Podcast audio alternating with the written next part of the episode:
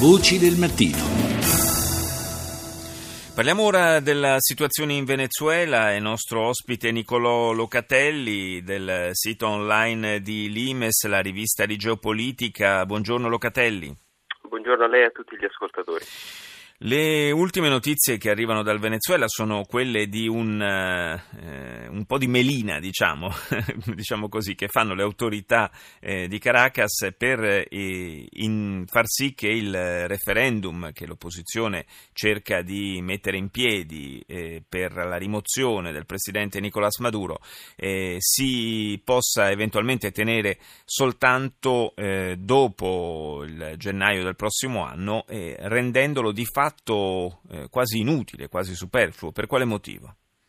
È vero, eh, il blocco di potere che sostiene il presidente Maduro, Maduro, sta attuando delle tattiche dilatorie almeno da dicembre del 2015, da quando cioè, l'opposizione ha vinto la maggioranza alle elezioni per il Parlamento. Eh, il referendum, se eh, verrà svolto entro il 10 gennaio 2017 avrà un'importanza molto grande per il semplice motivo che costringerebbe in caso quasi scontato di eh, vittoria dell'opzione favorevole alla rimozione di Maduro alla convocazione di nuove elezioni presidenziali e a quel punto la possibilità per il blocco chavista, ovvero di sostenitori prima del presidente Hugo Chavez, che ha governato dal 98 fino alla sua morte nel 2013, e successivamente appunto di Nicolás Maduro, l'attuale capo di Stato, dicevo la, pos- la possibilità che il blocco chavista venga sconfitto nelle urne sarebbe molto elevata, vista il peggioramento della situazione economica, politica e sociale che si è realizzato appunto dalla scomparsa di, di Chavez nel marzo 2013 sotto la, la presidenza Maduro. Se invece il referendum eh, verrà convocato successivamente a quella data, il 10 gennaio 2017, anche qui nel caso quasi scontato di uh, vittoria dell'opzione favorevole alla destituzione anticipata di Maduro, l'unica conseguenza sarebbe l'assunzione del mandato da parte del vicepresidente, che però è nominato da, eh, dal presidente e attualmente è un uh, sostenitore certo. di, di, Maduro. Quindi non rappresenterebbe comunque un, un cambiamento sostanziale, diciamo, rimarrebbe, rimarrebbe, la stessa linea di governo seppur con eh, un leader diverso. Ci sarebbe esattamente sì un volto diverso e soprattutto per il blocco di potere che sostiene Maduro ci sarebbero due anni ulteriori, perché a quel punto le elezioni si terrebbero nel 2019,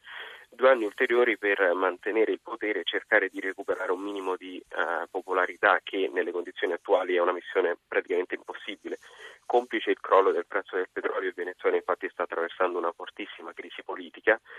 che eh, il governo non è in grado di affrontare con un approccio che non sia ideologico e eh, fallimentare, insomma, per quello che, che stiamo vedendo in questo, in questo, periodo. C'è da dire oltretutto che la rimozione di Maduro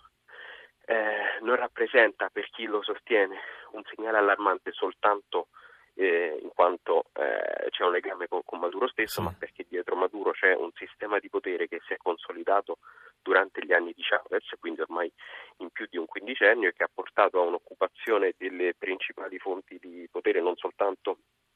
eh, l'esecutivo,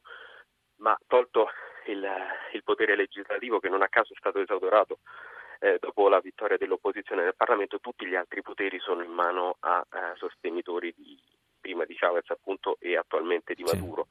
Il, l'esercito ha una forte eh, influenza, non soltanto dal punto di vista militare, ma anche dal punto di vista politico, perché molti ministri, a cominciare dal, dal ministro della difesa, sono naturalmente militari o sono stati militari, molti governatori degli stati, dei 23 stati che compongono il Venezuela,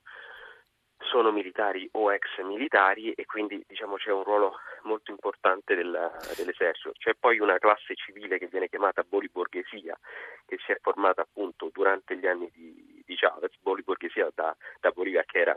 il, il, punto di riferimento ideale di, di, Chavez e dello stesso Maduro e che adesso occupa eh, magari le aziende petrolifere sì, quindi possiamo, possiamo, ben dire che anche una eventuale transizione democratica sarebbe comunque complessa e abbastanza problematica, visto, vista questo quadro che ha tracciato Locatelli, che io ringrazio. Grazie a Nicolò Locatelli di Limes per essere stato con noi.